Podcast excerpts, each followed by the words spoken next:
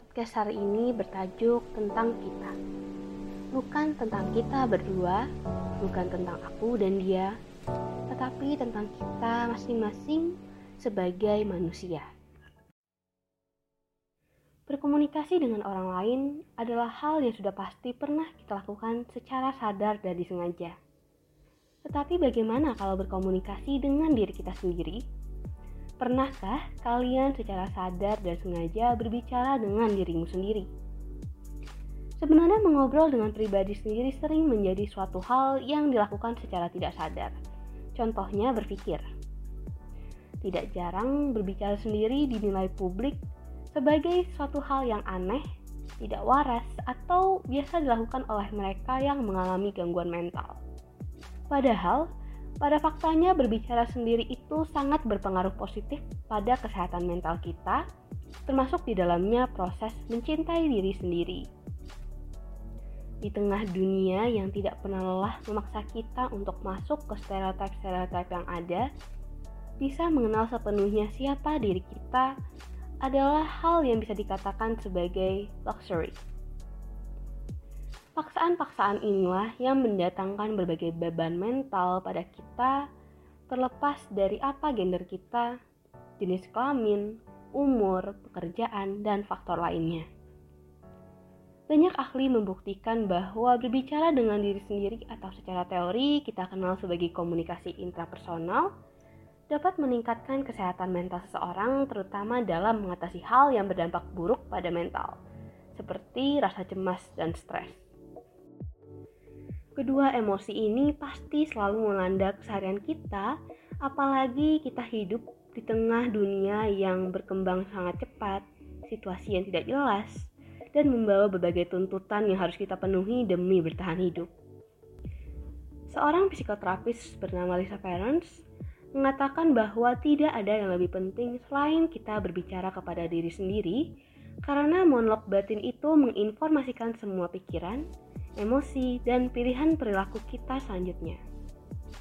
Cara terbaik untuk membentuk mental yang sehat adalah dengan menuliskan apa yang kita syukuri, kekuatan diri sendiri, dan afirmasi positif. Setelah itu, katakanlah dengan lantang di depan sebuah cermin tulisan yang telah kita tulis tadi. Salah satu hal yang secara pribadi sering kulakukan saat berbicara sendiri adalah introspeksi diri. Dengan introspeksi, kita bisa meningkatkan kesadaran terhadap diri kita, apa yang menjadi kelebihan dan kekurangan kita, dan terkadang dengan melakukan hal inilah kita menemukan potensi baru dalam diri kita. Introspeksi diri juga sangat berpengaruh dalam mempelajari apa yang bisa kita perbaiki dari kesalahan yang pernah dilakukan sebelumnya. Memang belajar dari masa lalu terdengar klise, tapi ini bukanlah hal yang sepele. Seringkali dalam suatu wawancara kita ditanya mengenai apa kelebihan dan kekuranganmu. Dan tidak sedikit dari kita yang kesulitan untuk menjabarkan sisi positif kita yang tentu saja akan berdampak buruk pada kesehatan mental kita. Karena dari hal-hal seperti inilah kita menumbuhkan rasa ketidakpercayaan diri. Maka dari itu mulailah luangkan waktumu untuk lebih banyak berbicara dengan dirimu sendiri untuk lebih mengenal siapa dirimu dan apa kepribadianmu. Temukanlah apa sisi positifmu yang nantinya bisa membantu meningkatkan rasa percaya dan cinta pada dirimu sendiri. Berkomunikasi dengan diri sendiri juga bisa menstimulasi otak agar tidak mudah jatuh saat diterpa masalah.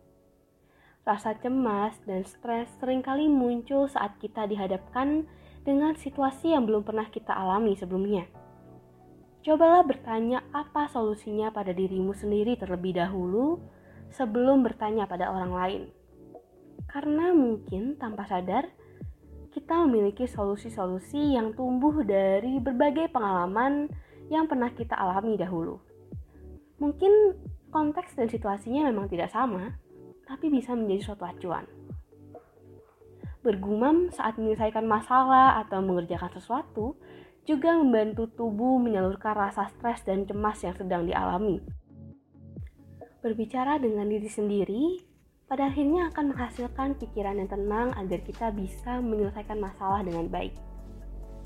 Sehatnya mental akan berpengaruh dengan tingkat kepercayaan diri kita ke depannya, rasa cinta pada diri sendiri, dan tanpa sadar juga kesehatan fisik kita. Karena seperti yang kita tahu, ada istilah yang berkata, dalam tubuh yang sehat terdapat jiwa yang kuat atau mens sana in corpore sano. Sebagai penutup, berbicara pada dirimu sendiri adalah hal yang sama pentingnya dengan berbicara pada orang lain.